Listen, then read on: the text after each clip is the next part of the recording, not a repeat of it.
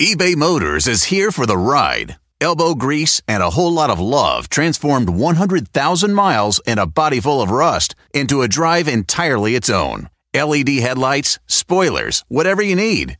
eBay Motors has it at affordable prices. And with eBay Guaranteed Fit, it's guaranteed to fit your ride every time. Keep your ride or die alive at ebaymotors.com. Eligible items only, exclusions apply.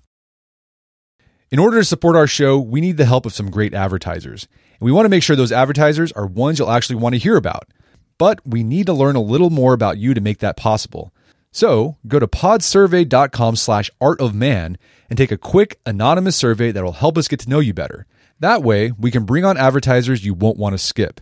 Once you've completed the quick survey, you can enter for a chance to win a $100 Amazon gift card.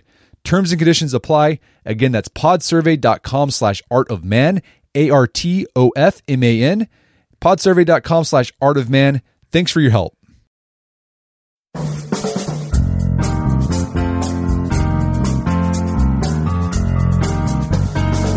Brett McKay here, and welcome to another edition of the Art of Manliness podcast. Now, Gary Hoover loves books. Among the nine companies he founded was the bookstore chain Bookstop, which was acquired by Barnes & Noble. He has a personal collection of, get this, 60,000 books, which he had to purchase an abandoned strip mall medical center to house. And he's the author of his own book, which is about books, called The Lifetime Learner's Guide to Reading and Learning. Today on the show, Gary shares how his fascination with books was born in his youth, why the collection he amassed over the decades is almost entirely nonfiction, why he prefers physical books over ebooks, and why getting your hands on old books can be particularly beneficial in enhancing your knowledge of the world. From there, we turn to Gary's method for digesting a book, which allows him to glean its most valuable nuggets in just 30 minutes without having to read it cover to cover. We also talk about whether Gary takes notes on the books he reads and how to incorporate more serendipity into the way you do your own reading and build your home library. After the show's over, check out our show notes at aom.is slash Hoover.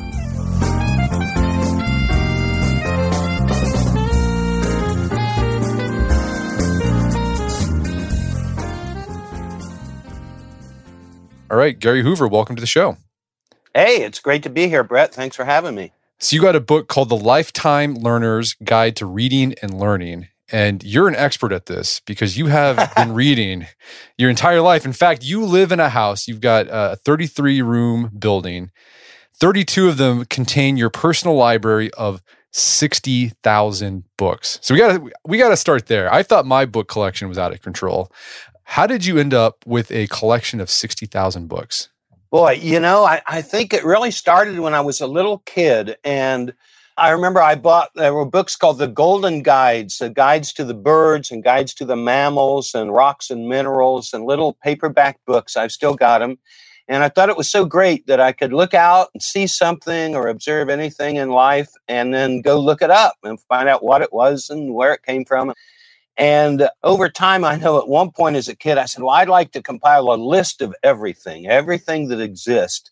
And I remember this sounds really weird. I went to a boat dealer and they had brochures about the uh, different kind of boats they carried. And I was a little kid on a bicycle that lived in the neighborhood. And I started picking up all their brochures. And they said, Oh, kid, you can't have those. You know, they only had so many brochures or whatever. They were jealous of them. And I said, Well, I just want to learn about whatever the name of the boat companies were. And they said, Well, I'll get an encyclopedia. And I said to myself, Well, stupid guy, you know, the boat companies aren't in encyclopedias. And I lived in this GM factory town, Anderson, Indiana, had like 27,000 General Motors workers in a town of 60,000 people. And, you know, when I went to look up General Motors, it wasn't in the encyclopedia either. And so I'm like, well, there's all this stuff. And where do I find out about it? And uh, I got especially interested in companies because I want to know about General Motors. You know, how did it work? Not if I asked my teachers, they said, "Oh, it make they make Chevrolet, Buick, Pontiac, Oldsmobile, Cadillac." I, I said, "No, no, I know that, but you know, who started it and where did it come from? Who runs it today? Is it a good company or bad company?" And and I found out in the library there were great big books called Moody's manuals that told about every company in America, every company you could buy stock in, every public company. And I started going through those. I still have my notes. I would bicycle down to the library. I conned the librarian out of giving me his old set. New set comes out every year, and he gave me the old one. Great big, heavy books. Now they sell for thousands of dollars. The uh, the new ones. And I just, uh, you know, the idea, books to me open the whole world. I could study Brazil, I could study lizards, I could study General Motors, everything was there somewhere in a book. And I started collecting them. and and my real, uh, my first love, well, one of them, uh, trains and geography, I guess, are my first loves. And so I started reading Trains magazines because magazines have also always been very important to me and learning in a lot of ways beyond books. But I got into geography. My dad was a traveling salesman and then a sales manager, and he used to love to drive all over the country with the family. And I got to be the guy with the Road Atlas, the Rand McNally Road Atlas, which was the, one of the best selling books in America for decades, and learned how to use maps, which are really works of art. And, and so, actually, atlases, uh, I think the first book I bought with my own allowance. Well, one was on trains, and the other was a, a world atlas for like 50 cents in the late 50s when I was I don't know, seven or eight years old. And now I have pretty much every atlas you can buy. I I have frequent shopper cards from bookstores in Tel Aviv, Moscow, Chiang Mai, Singapore, where I've only been in once. but I walked in and I spent like a thousand dollars. I cleaned out all their atlas and map sections and business sections and birds. And so and and I estimate. I think when you read my book, I think when I reread it, I had three, two or three different numbers in there. But I would guess over seventy percent of what's in my massive library is not available online, and that shocks people, especially younger people. When I tell them that, they think anything about geography or about travel or about birds or about companies you can look up online. And yet, you know, a lot of the great stuff, the classics, they're still under copyright they're they haven't been digitized, even if they're off a copyright. There's so much in books that's uh, it's the only source. So, that, to me, books are a form of magic. So I've never regretted buying a book, you know, and I bought some that I really disliked or disagreed with, but still I helped the publishing industry and I helped the author. And, um, you know, so um, my life has just been, I've been a bookseller, a book publisher, a book author, but above all else, a book collector. Uh, okay, so uh, basically, you just from a young age, you've had this fascination with with books. Started with atlases, magazines. As you as you got into adulthood or you know teenage, young adult years, was there a particular type of book you were looking for to add to your collection, or was it just any book that sparked your interest, fiction, nonfiction, biography? You were going to buy it. Uh, no, I'm interested in understanding the way the world works. I always said that if I hadn't become a retailer, which was really my profession most of my life and the field I love the most, I would have been a social scientist. But psychology, sociology, anthropology, economics, political science, understanding how society works, how you can make life better for people. And I was blessed to go to the University of Chicago, which has a real strong social sciences area. Four of my economics teachers later won Nobel Prizes. And to me, retelling is really just applied social sciences. So you're applying geography, you're applying economics, psychology, uh, sociology, all that jazz. So, and and really trying to understand how the world works led me a couple things. One is to study the classics, the basics. Like if you're going to study business, you've really got to start with Peter Drucker, the great business thinker.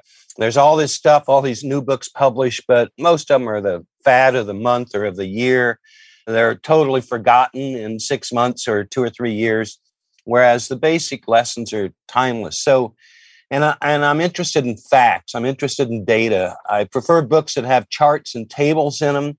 I love big government reference books, and, and I, ha- I can't tell you how many books I have that all they are are books full of numbers and data. And I prefer that to reading somebody's opinion. I'll read people's opinion later, but you know, I read so much of the current books, and it's they're really trying to use emotion to tug on your purse, your strings, heartstrings. I say purse strings, but sometimes purse strings. Uh, yeah, no, no, that's true too. Um, but uh, you know, sometimes I, I remember one book, and the tables, the maps, and stuff in the book said the opposite of what the author said of the whole premise of the book. And they couldn't even read their own data right. So I, I want to draw my own conclusions. I want to be a skeptic a skeptic, not a cynic, where a skeptic is from Missouri, you know, show me, uh, let me double check the facts. I don't really believe what you're saying until I double check for myself. A cynic is somebody who distrusts your motives and thinks you're up to evil and all that. So I'm never uh, cynical, but I'm always skeptical. So my library is nonfiction. My library is full of books full of facts and data, encyclopedias and dictionaries on every subject you can imagine. It's really, I always say, I pretty much cover every subject except cooking and sports. I don't cook, but I do have a lot of books about food, the history of foods and vegetables and fruits. And I have, I coming from Indiana, I love auto racing and I love uh, basketball. So I have sections on them. I kind of got into World Cup but I'm uh, my baseball friends would say, "Oh, you have a terrible library." At the same time, with sixty thousand books, somebody will say to me, "Well, do you have a much on this subject?" I say, "No, no, not much. Only twelve books." You know, so sometimes what to me is insignificant or was just a brief interest uh, for a few weeks. Although I usually keep every interest, I, I I gain new interest every year, and then I keep everything. But you know what? To some people, would be a, a big library. To me, I tend to when I'm interested in a subject, like the nine books that came today. Well, four of them are on the same subject. Well, I said, well, I really want to get my head around that. And I want to compare what different authors are saying, but I especially want books with data, facts, and information. So my attention span is just too short for a big fat novel. I've always said, hey, if I ever really got into literature, it would cost me a fortune because I'd have to buy another 40,000 books or whatever, 60,000 books, you know. But I do enjoy short stories and I enjoy movies. But I mean, real life, nonfiction, nothing could be more amazing. You read the biographies of these great people, these great business people that I study and write up on my websites and stuff. And you know, no no fictional story is more dramatic or heart wrenching or whatever so no, my library is really and and selective. As when I had the bookstore chain that I started, my friends and I did, I got free books from the publishers, and I would turn them away, or I would put them out on the front desk to say anybody wants these, take these, because they would give me books that I didn't really want in my library. On the other hand, I have other places in my library where there's a gap on the shelf. I keep a list of important books that haven't been written yet, where I say nobody has written X. For example, there hasn't been a good history of the General Electric Company written since like the 1940s. And that's crazy, you know, as important as that company is and all the changes they've been through. And so I've got a gap waiting for somebody to write that book. In a sense, mine is, is a very selective approach, even though it's come to 60,000 books now. All right, I want to talk. I want to. I'd like to talk about how you select books and also how you organize your books. You said you have spots available. But before we do, I think the question some people might be thinking right now is like, why physical books? Like, why use 32 yeah. rooms when you could just get a lot of these on a Kindle? Yes, yes. I, books, the, the portability, the ability to read them on a beach or on an airplane or in bed and everything. I use a tablet. I love my tablet, but it just doesn't hold the same way. But for me, the and the durability, these books now they're made on acid-free paper, so they're going to be around for hundreds and hundreds of years. I've already got you know some books that are 200 plus years old. But the main thing is that the way I what I call digest a book, that was the best word I could come up with. I don't read a book sequentially. I don't open it up and start at the front and read it to the back end. I have my own system because I really believe in efficient learning. I want to learn as much as I can and understand as much as I can as efficiently as uh, the best use of my time. And so my method is is set to do that. And I, when I get a new book, I'll spend 15 to 30 minutes with it to really understand it and get the key ideas. And I can go into details on that, and that's all covered in in uh, in my book, The Lifetime Learner's Guide. But Kindle and all that, they're wonderful. And I totally understand the appeal, the lightweight and have a thousand books on the gadget and all that but you can't really do my non sequential reading method and you can't do it fast with an ebook. Some of my books will have 30 to 40 bookmarks in them, places I've noted important pages. Most of them have three or four or five. I use little origami paper, little like two inch by two inch squares, so it doesn't bend the book and it's e- easy to find. And I, in my method, I make heavy use of the index. So I'm looking up things that I know something about because that's what allows me to remember pretty much everything I read or all the important ideas. Because I like, uh, okay, so I know a lot about the history of General Motors, having grown up in the General Motors town. I know less about Ford. They were the evil enemy when I was a kid. And so when I buy a book, a biography of Henry Ford or a book about the Ford Motor Company, which is an amazing company, I go to the index and I look up General Motors. I look up Alfred Sloan. He was the man who really ran General Motors and built it into the great company that it was, but before it went into decline in the last 30 years. And then I read and I find, oh, they knew each other, or they hated each other, or they liked each other, or they never met, you know, or they competed, you know, when Ford brought out the V8 in the 30s or whatever, and how did GM react? So I'm always using that index, and I, I can be in a position where I'll have literally have like six or seven of my fingers in pages in between them, and I'll be flying back and forth between, wait, this table says this and this paragraph says that, or, you know, this section says this and this says that.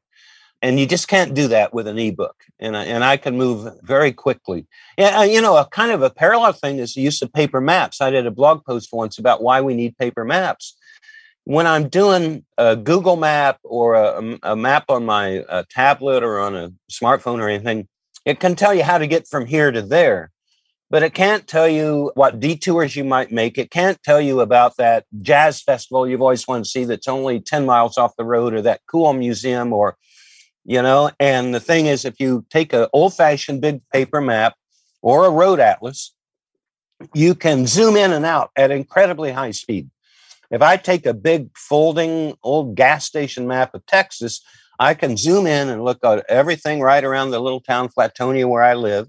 And then I can just by moving that map and moving my eyes, I can get the whole scope. I can understand how it fits into its context because I'm, I'm always looking for context. You know, whatever subject I'm looking at, what is around it? What happened before it? What happened after it?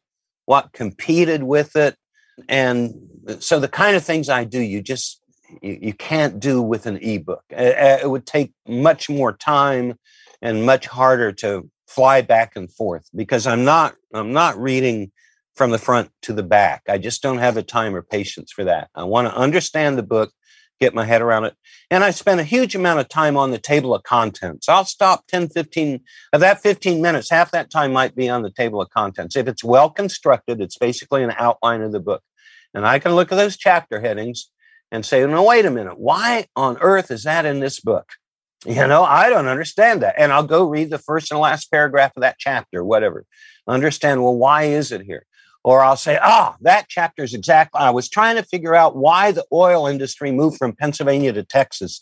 You know, what was Spindletop? Ah, there's a chapter about the history of Spindletop, which was the first big strike in Texas and got the all the big oil guys to start looking down here instead of just in Pennsylvania and Ohio. And yeah, so those are some of the things I do. Yeah, and another I, that's the reason I like physical books too. It's a lot easier to manipulate, and you can go back and forth really quickly. Yep. Like on the Kindle, it's designed to read sequentially, which is really frustrating. The other benefit to physical books and keeping a library of physical books, I've noticed with my I've got a, you know, hundreds and hundreds of books on my Kindle, but once I read a book on Kindle, like I forget about it when I have yeah. a physical book, for some reason I, I, pass by it and it allow having that library allows me to like well i want i'm looking for this topic. I know i have a book and i something about the physicality of it i can locate things. Or it allows for serendipitous like oh, well i'm gonna oh i'm looking for this book but i oh here's this book that's sort of connected to that idea. Maybe i'll dig into that. I can open that flip through the book really fast. You can't do that with a kindle. No, ab- absolutely, and and and also there have been some studies uh, that indicate you learn differently when you read electronically. And and the other thing too is I, I do spend a huge share of my life in front of a screen. I'm in front of a screen right now, you know, and I, I write and I and I do read. I read a lot of PDFs. I'm probably on Wikipedia 30, 40 times a day. I'm Googling all over. So at, at some point, you know, your eyes get tired, and you know, as you get old like me. And so I think there's a limit to how much time you should spend, and especially when I see, especially young people doing it in dark rooms and stuff, and the contrast uh, between the bright screen and the darkness around you. I don't, I, I don't think to do that long term. I mean, I guess these movie critics that sit there and watch 15 movies in a row, figure, they figured out how to adapt to it. But no, no, books are just and and I don't know if you've looked at the numbers, but you know, uh, print books are growing faster than ebooks and have been for several years. Bookstores, which have really been through the wringer with Amazon and everything, they've bounced back. The best independent bookstores in the country now are doing pretty well. The ones that are allowed to open, people people understand and and uh, get the idea of books. And I see more and more websites about books, the best books to read, fiction and nonfiction. So I think the trends are going the right direction, and, and books are going to be around forever because I think about, oh, what are all these books going to be worth when I die? You know, and are they going to be worthless and they just take them and put them in a dumpster, or are they going to be worth a fortune? Uh, I hope the latter because the money will go to my favorite charities. Uh, and so, how do you organize your books? Do you like Dewey Decimal System, or do you have your unique Gary Hoover? In, in, my head, in my head, uh, each of my rooms here. This I, I found just a bargain on a, a community health clinic with like thirty some little exam rooms that had gone broke and was sitting here vacant for a couple years in this little historic railroad town, Flatonia, Texas. And uh, and I said, wow, that's the place for me to to move to. So each room is a different subject. There are a couple of subjects that take up two rooms, and the rooms are of different sizes. Took me about three months to plan out all 200 bookcases, all 60,000 books, what went where, how many did I have of each subject, and uh, fit them in small rooms and big rooms. I've been told I'm on an advisory council of the Graduate School of Information at the University of Texas at Austin. And that used to be the library school. We still train librarians, but we uh, the school also does uh, user uh, experience and how to use the web and all that. But they told me that when a big library gets a gift of some big private library, one like mine, that they often find that the owner has had their own system and they usually learn from that. They see a different way of connecting things. And and I learned having developed with my friends a bookstore chain, I learned, man, there are a lot of books. I never realized, but a lot of books can go into two subjects. You have books that are like about philosophy and physics. So it's go in philosophy or is it go in physics? Bookstores have a biography section, but if you have a biography of George Gershwin or Igor Stravinsky, does that go in the music section or does that go in a biography section? And it's very difficult to put a book in two different sections and keep track of that that really challenges technology to make that all work. And you know, if you sell out in one area and forget to refill it, so you pretty much have to put them in one place or the other. So no, I, I essentially have my own system, but but I think when when when I move on to the big library in the sky, my house will become a used bookstore. And I think most good book collectors will find it great because, uh, oh, that's the railroad room. Oh, those are the two architecture rooms. Oh, that's the nature room. That's the bird book cabinet, cabinet or bookcase, you know, the tree book section. So for most people, I think it'll work and be pretty straightforward. We're going to take a quick break for a word from our sponsors. Wedding season is coming up, and if you are preparing for the big day, I know wedding planning can be really intimidating, but finding the perfect suit shouldn't be. Indochino makes it easy to get a fully customizable suit right from your home. Don't just wear any suit on your big day, wear a custom made to measure suit. Suits start at just $499, which is about the same price you'd pay for an off the rack suit at a department store. And they've also got custom made to measure shirts starting at just $89. So I've talked about my Indochino suit on the podcast before. They've been a long time podcast sponsor. It's navy blue. The measuring process was super easy. They got these video guides you follow. You'll need another set of hands to help you out with that. But the really fun part is customizing it. Got to customize how I wanted the lapels on the jacket, the pockets, the lining. I went no pleats on the pants on this suit. A lot of fun. And then in a few weeks, you have a made to measure custom suit sent directly to your door. When planning your wedding, get a suit as unique as you with Indochino. Go to Indochino.com and use code manliness to get 10% off any purchase of $399 or more. That's I N D O C H I N O.com, promo code manliness. All right, if you have a family, then you need to get term life insurance to protect them. It's one of the smartest financial decisions you can make, and the start of the new year is the perfect time to get it done so you can focus on whatever else the year has in store for you. Fabric by Gerber Life was designed by parents for parents to help you get a high quality, surprisingly affordable term life insurance policy in less than 10 minutes. Fabric has flexible policies that fit your family and your budget, with quality policies like a million dollars in coverage for less than a dollar a day. There's no risk to apply. They have a 30 day money back guarantee, and you can cancel at any time. I remember when I was a new dad, I had a lot of thoughts going through my head. One of them was, how can I take care of my family when I'm gone if something happens to me? Well, so one of the first things I did, I got term life insurance, one of the best decisions I made. Join the thousands of parents who trust Fabric to protect their family. Apply today in just minutes at meetfabric.com slash manliness. That's meetfabric.com slash manliness, M E E T fabric.com slash manliness. Policies issued by Western Southern Life Assurance Company, not available in certain states. Prices subject to underwriting and health questions. Daylight saving time is starting up again. The goal of this is to give us more daylight from March through November.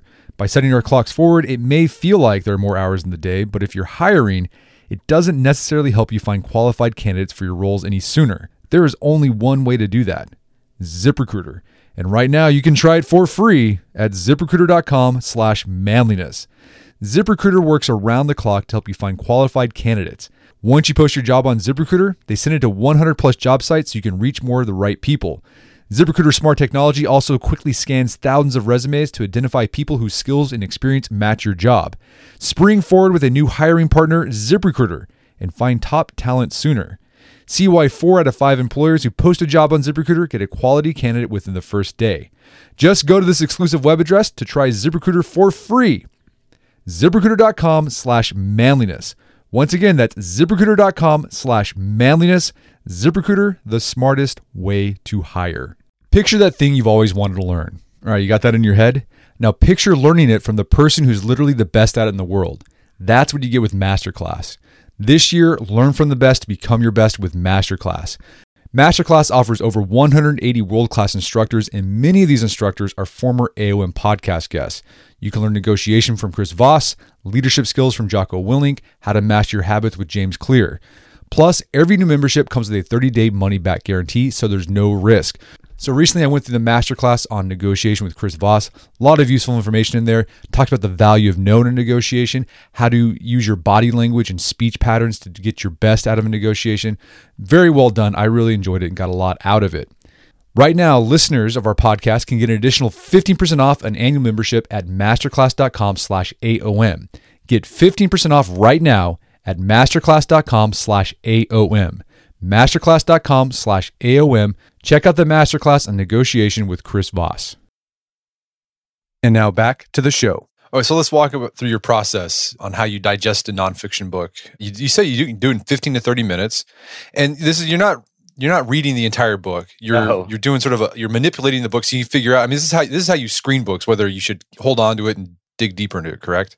Uh, yeah, yeah, and you know, most of the books that I buy, I have checked them out enough on Amazon or read reviews online or whatever.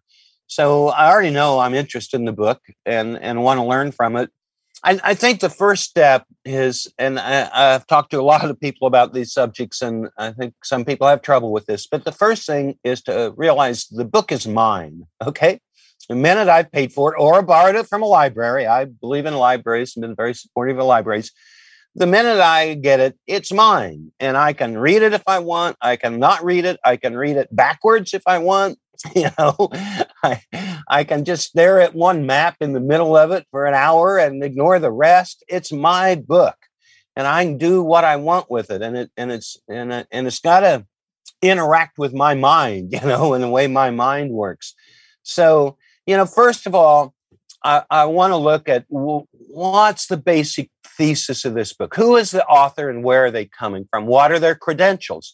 And I'm not obsessed just with, okay, they've got a PhD from Harvard, they got four PhDs from Harvard and Yale and whatever, and therefore they're smart. No, but I but that is worth knowing and say, well, at least they spent a lot of time going to school, and those are supposed to be pretty good schools. But you know, if I study philosophy, there are a lot of old Greeks that didn't go to Harvard. And and there's a guy named Eric Hoffer, H O F F E R, who was as good as any of them, and he was a like a bee picker and a longshoreman who didn't have any any degrees of any type. But I still want to know. And if I'm reading, I love what I would call political economy, where politics and economics uh, interrelate. And people come from the left, people come from the right. Well, I want to know that. And, and before I start, uh, so I do. I read the biography of, of the author. Um, this sounds strange, but I even look at the publisher because I've been in the book business long enough and collected enough books to know that if it's a railroad book from Indiana University Press, or if it's a book about Western history from the University of Oklahoma Press, or if it's pretty much any book from the Oxford University Press, one of their uh, handbooks, they call them on all kinds of different subjects. I know, hey, that's that's going to be a pretty darn good book those editors know what they're doing and know that subject. So I will even glance at the publisher, but I'll really study that table of contents, that outline of the book. If it's if it's done right, it'll really tell me, you know, what what the chapters are saying, what order they're in, what ones I'm most interested in. And then I delve into that index. I look for things I've already heard of. If I'm I studied under Milton Friedman at the University of Chicago in economics. If I'm reading a book on the history of the car industry and there's an entry in the index for Friedman, I'm like, what's that doing in here? Why, why could he relate to the car industry? Both subjects I love, economics and the history of the auto industry. And, and I look and say, well, why isn't that in the index? Uh, I won't, won't buy a book if, I, if there's something important that's not in the index that I think should be there you know, a history of the auto industry that doesn't mention Henry Ford, you know, well, that's nuts. I, I don't think a book like that exists, but but I've seen some pretty bad examples. So, you know, and and then I read the sections. If it, uh, uh, depending on the type of book, I'll read the first paragraph of the book, the last paragraph. I might read the whole first chapter. I, and and the other thing, if you look at current business books, and again, that's an area where I say, well, I don't really collect those, and yet I probably have, you know, a thousand that were current business books at the time over the last 50 years a lot of them they should have been a magazine article you know they should they should have been 30 pages or whatever and they take and they say here's my big idea and here's an example of it and here's another example and here's another example and i'm like well if i don't get your basic idea by example number two maybe i should stop and slow down and think about it and read that example again and maybe even do more research. Look it up online or Wikipedia or whatever. You know, I don't need you telling me the same thing over and over to fill up a 250 page book so it makes a fat book that you can charge money for, you know? And an awful lot of it is about slowing down. I'm not a speed reader. They gave me remedial reading in seventh grade or whatever. I didn't do very well. I, I have to stop each sentence or each paragraph. If, if it really has something to say, if it isn't just fluff, I need to stop and think about it. I remember as a kid, it always took me forever to do homework, especially in the social sciences, which I love, because I'd read something about history or geography or about Brazil or Indonesia, and I would go off daydreaming about it for 30 minutes. And then, oh, now I got to answer the stupid question in the homework, you know? And I, I, took longer than anybody else that I know of sitting there doing homework because I would be off thinking about, well, what's that really mean? And is that really true? Can I look it up somewhere else? So I'm, you know, I'm, I'm really engaged with, with what I read, but I don't want to be reading the fluff. So, so I have once in a while read a book cover to cover, but I find it kind of uh, uh, painful. Right. Okay. So, okay, so you 15 minutes. You're looking at the, the, the biography of the author, their credentials, their history, why they're writing this book. You're gonna look at the table of contents, which is really useful. I don't think a lot of people do that. You're gonna see the general outline. Then you might read the first chapter, maybe a little bit of the last part of the book to see the conclusion. Then you also mentioned the index. You're going to make use of that index to see. Oh yeah. You know what? If, are they hitting on stuff that I that I'm that I think should be in this book? If it's not in there, this is probably not a good book, etc. Yep, yep. No, the index is huge. And I also, if a book has footnotes and a bibliography, if it's subject I know something about, I'll look at that bibliography and say, okay, have they looked at the books I know are good in this field? You know, and sometimes I'll find a book and say, wait a minute, they didn't even read that book and they're writing this book about the same subject. Man, this is not a good sign. Other times I'll say, wow, they have. They've they've read all these other books I already have and then I got to tell you, over half of all the books I buy are triggered by a bibliography or a footnote. Where I've got a book and I said, wow, this looks like a great book, where they got this information or this data. I need to order that. So, an enormous share of the books I buy are at least 30 years old. I mean, a lot of the best stuff that I have is that I learned from is from the 20s and 30s, but certainly the 70s and 80s. And and I, what's interesting is those older books, certainly anything over 20 or 30 years old, can be very difficult to find on Amazon. They're on there, but their search system is so focused on the more recent books that I find it's 90% um, of the time it's faster to type in the author's name and the title in Google search. It'll show me an Amazon link, hit that, and the book will show right up. Whereas if I try to use the search box on Amazon, some of them are buried like 30 pages deep You know, even when you type in the name of the book and the author, their Amazon search has really gone downhill over the years. So uh, somebody's not paying attention there. And yet, of course, I, I use Amazon every day, and I wouldn't wouldn't be able to have my library without them. Oh, so this sounds like this this fifteen. This literally takes fifteen to thirty minutes. This sounds like the uh, sort of the inspectional reading of Mortimer out Adler. Yes, right? how to yes. read a book fame. Absolutely, how to read a book. That's a great book. And you mentioned another benefit of paperback or just like physical books is that the older books, like you, I've noticed this too, is like I, I get more out of an older book that was written 40, 50, 60, 70 years ago compared to a book that was written just recently. Oh, and yeah. it's amazing. And it's amazing. And none of that stuff, none of, a lot of these books, like the information in there aren't isn't online. So if you didn't read the book, you never would have known about this stuff. No, a- absolutely. And and the other thing too is, especially I'm studying organizations, business, governments, you know, economies. When you when you have an old book, you can see the full arc of uh, you know whatever the idea or the organization was, or a technology. Like I've been studying the history of the telegraph, you know, which was really the beginnings of telecommunications. Well, with old things, you can see how they rose up, how they prospered, how they peaked, how they maybe made a bunch of people rich, you know, or a lot of people tried to get rich, like the gold strikes in California in the 1840s and stuff, the gold rush. And then you see, well, how they died. And so if I read a book about, well, guys, you know, I, I can find books in my library that are how the Japanese are going to take over the world. I probably would have been what, the 70s or 80s. Japanese companies were buying American movie studios. They were buying other American companies. Uh, Japanese were just beating us to death. And oh, all the US companies are going to be owned by the Japanese. Well, that's a really interesting book to read because then I can look and think, well, what was their logic and what did they think and why did that not turn out to be true? And then a few years later, I can find you another book or two or three or four that's the Saudis are going to own the whole world and they have all the money in the world and they're going to buy up everything in America, you know, and the Gulf states countries and everything, Dubai and uh, Abu Dhabi and all that.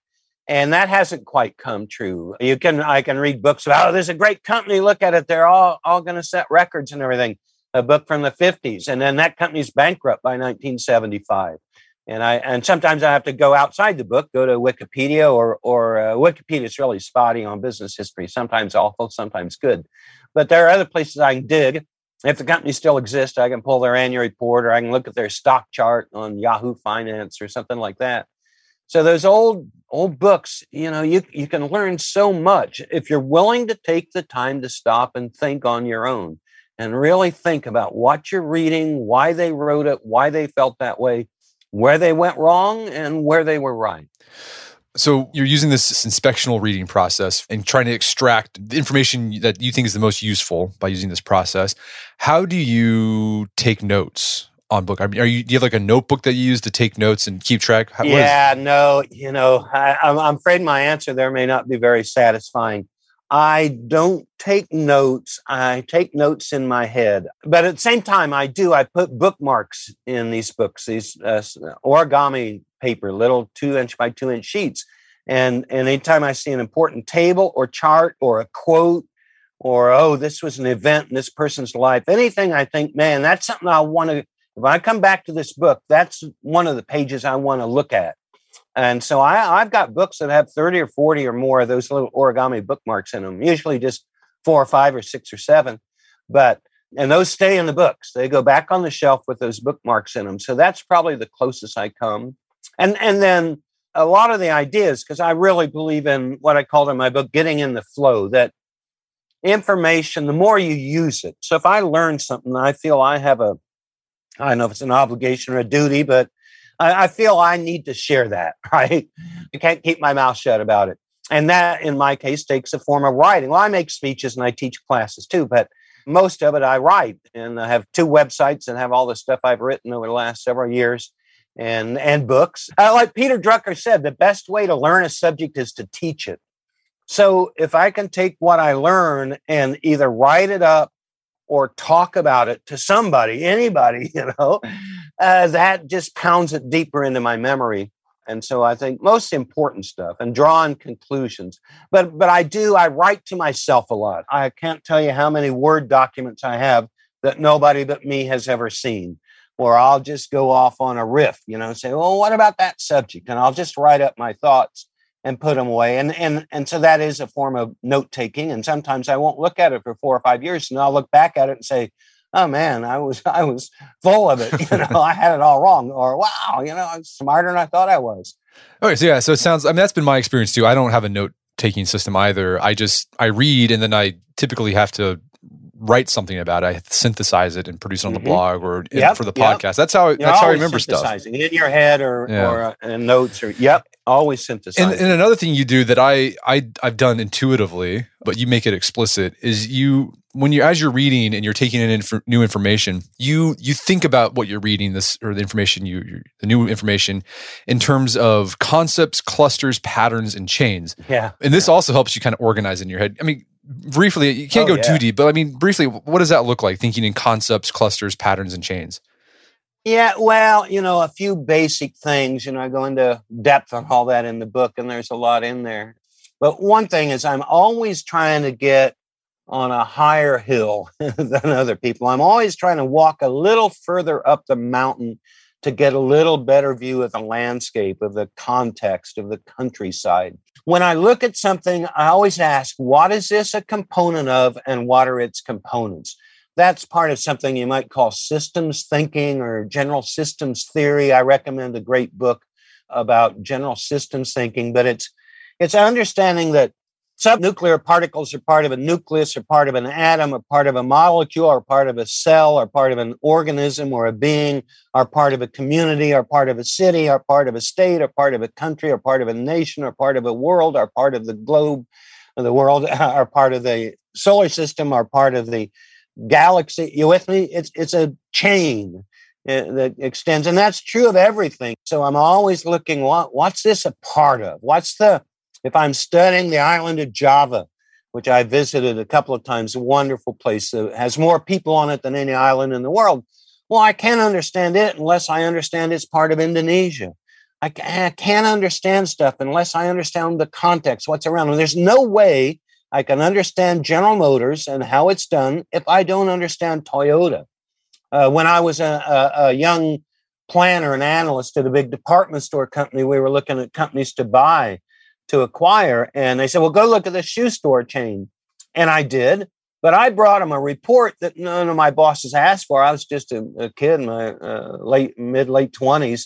I brought back a whole report on the shoe store industry and who are all their competitors and how they fit in because I didn't want my bosses having this a abridged understanding of what they might be getting into. And they ended up buying the shoe store chain, and it was uh, the most successful acquisition in the history of the company I worked for.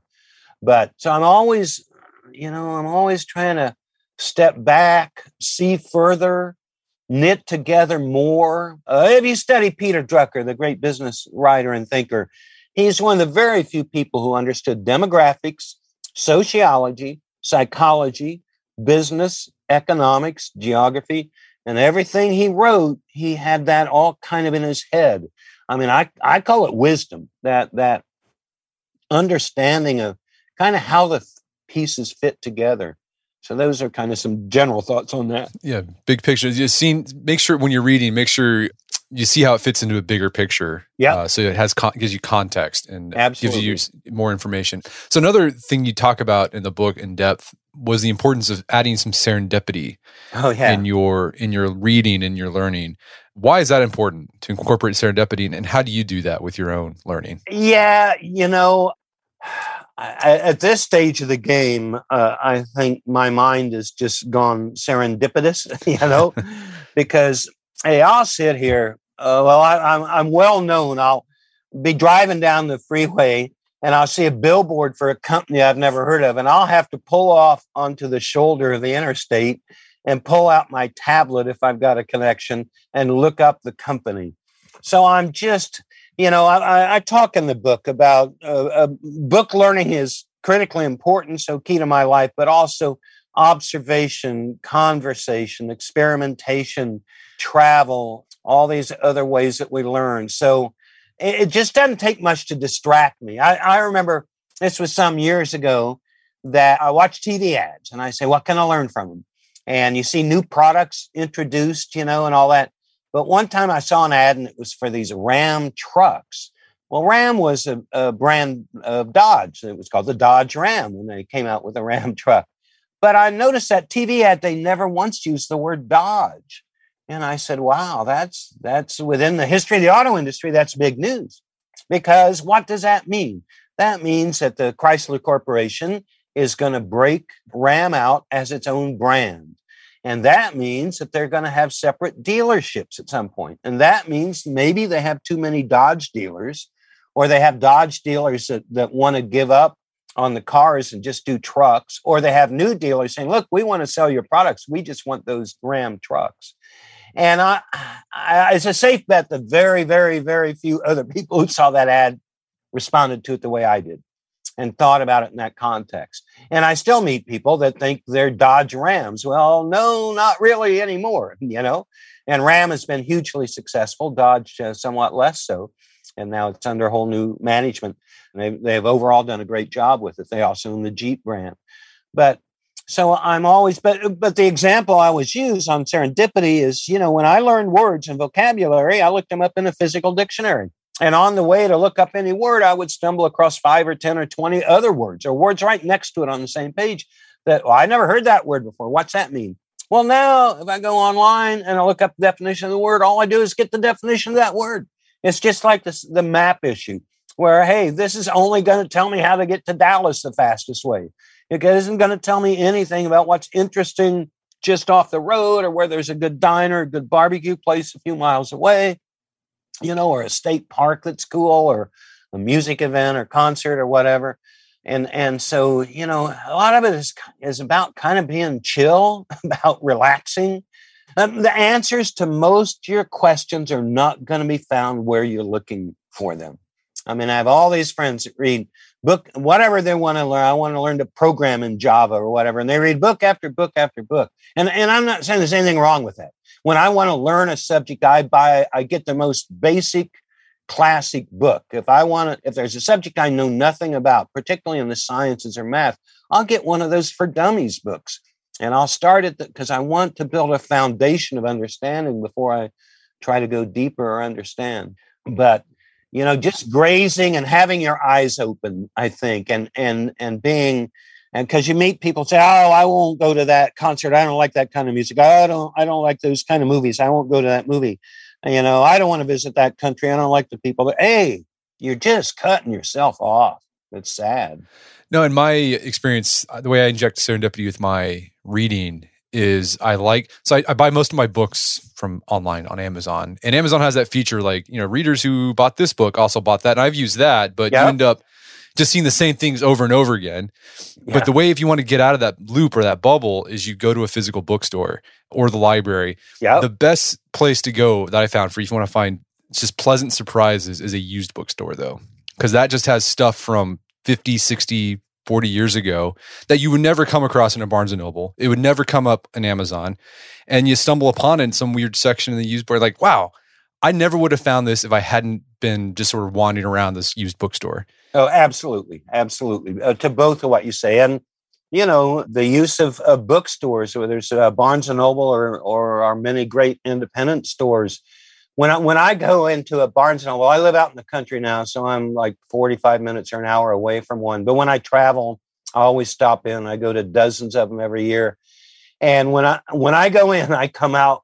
I buy as many books as my budget or or credit card will allow at Barnes and Noble because I want to support retail stores. And the bookstore chain I started sold out to Barnes and Noble, so I have friends there.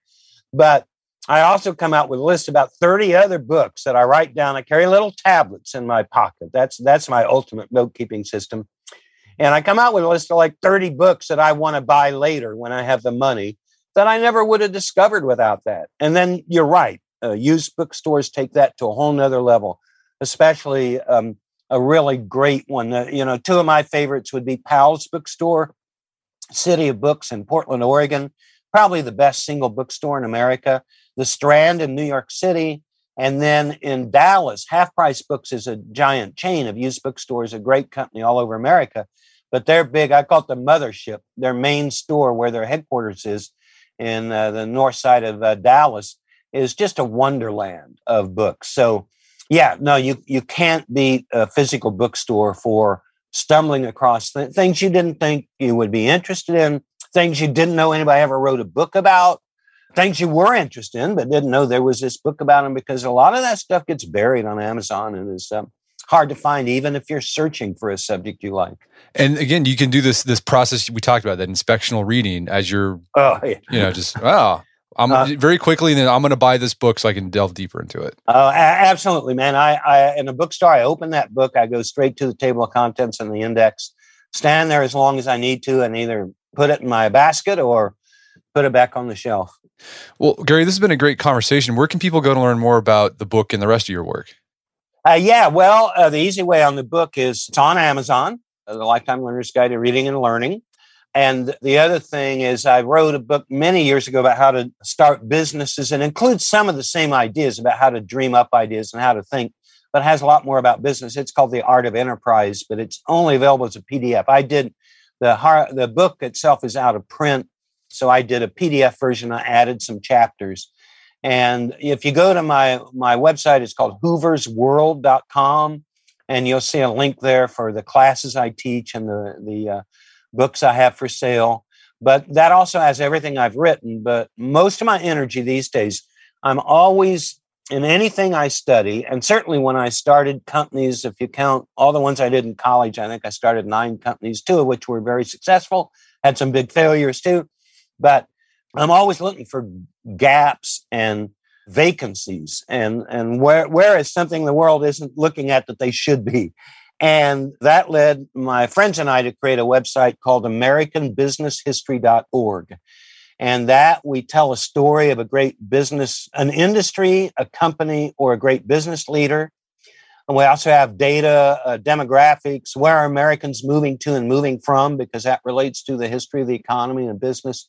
And we do a week free weekly newsletter. And that's where I put the vast majority of my energy today because when I Googled business history or American business history, there was like nothing.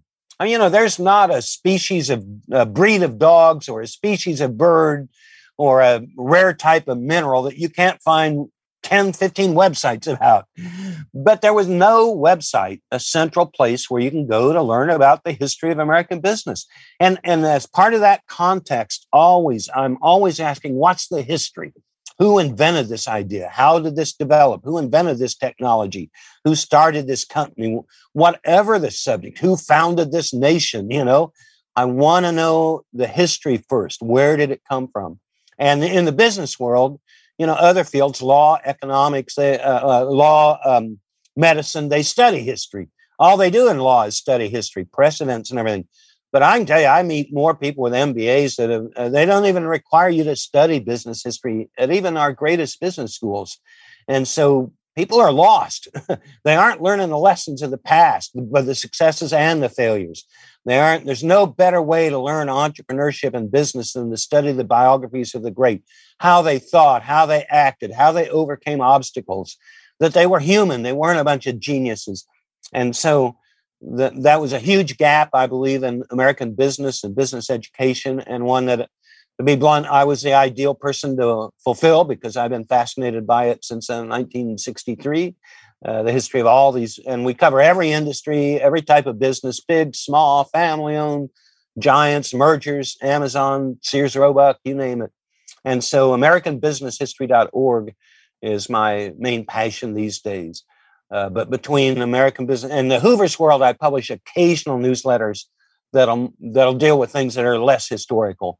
But I do a weekly one for AmericanBusinessHistory.org. And just another quick plug for the Lifetime Learner's Guide to Reading and Learning. You got a reading list there of 160 oh, yeah. books, and I found that really useful because you you kind of organize it in like big topics like thinking, psychology, world history, cities, and I've added a whole bunch of books to my Amazon well, wish list. To, thanks and most that. of those books are ones nobody's ever heard of. Yeah, no, a lot of them I've never never heard of. And so, and what I like about it is it's all that high level stuff, right? So that you can. Yep. I don't know. I think it's useful for anyone to check that out. Gary, this has been a great conversation. Thanks for your time. It's been a pleasure. Hey, Brett, I, I've really enjoyed it. And if anybody goes to either of my websites and clicks on contact, go to Hoover's World, they can always email me directly. I answer all my own emails as fast as I can. I love, uh, you know, meeting people, talking and thinking about ideas. I do a lot of emails. My friends can tell you way too many. I'm a night owl, so you can email me at three in the morning and I'll probably answer you pretty quickly. And so, uh, yeah, well, it's, it's uh, been a pleasure. And I hope all the listeners are always learning. Every night, ask yourself, what did I learn today? And then later, you can ask yourself, how can I apply it? But the first thing is, is the learning. My guest today was Gary Hoover. He's the author of the book, The Lifetime Learner's Guide to Reading and Learning. It's available on Amazon.com. You can find out more information about his work at his website, hooversworld.com. Also, check out our show notes at aom.is slash hoover, where you can find links to resources where you can delve deeper into this topic.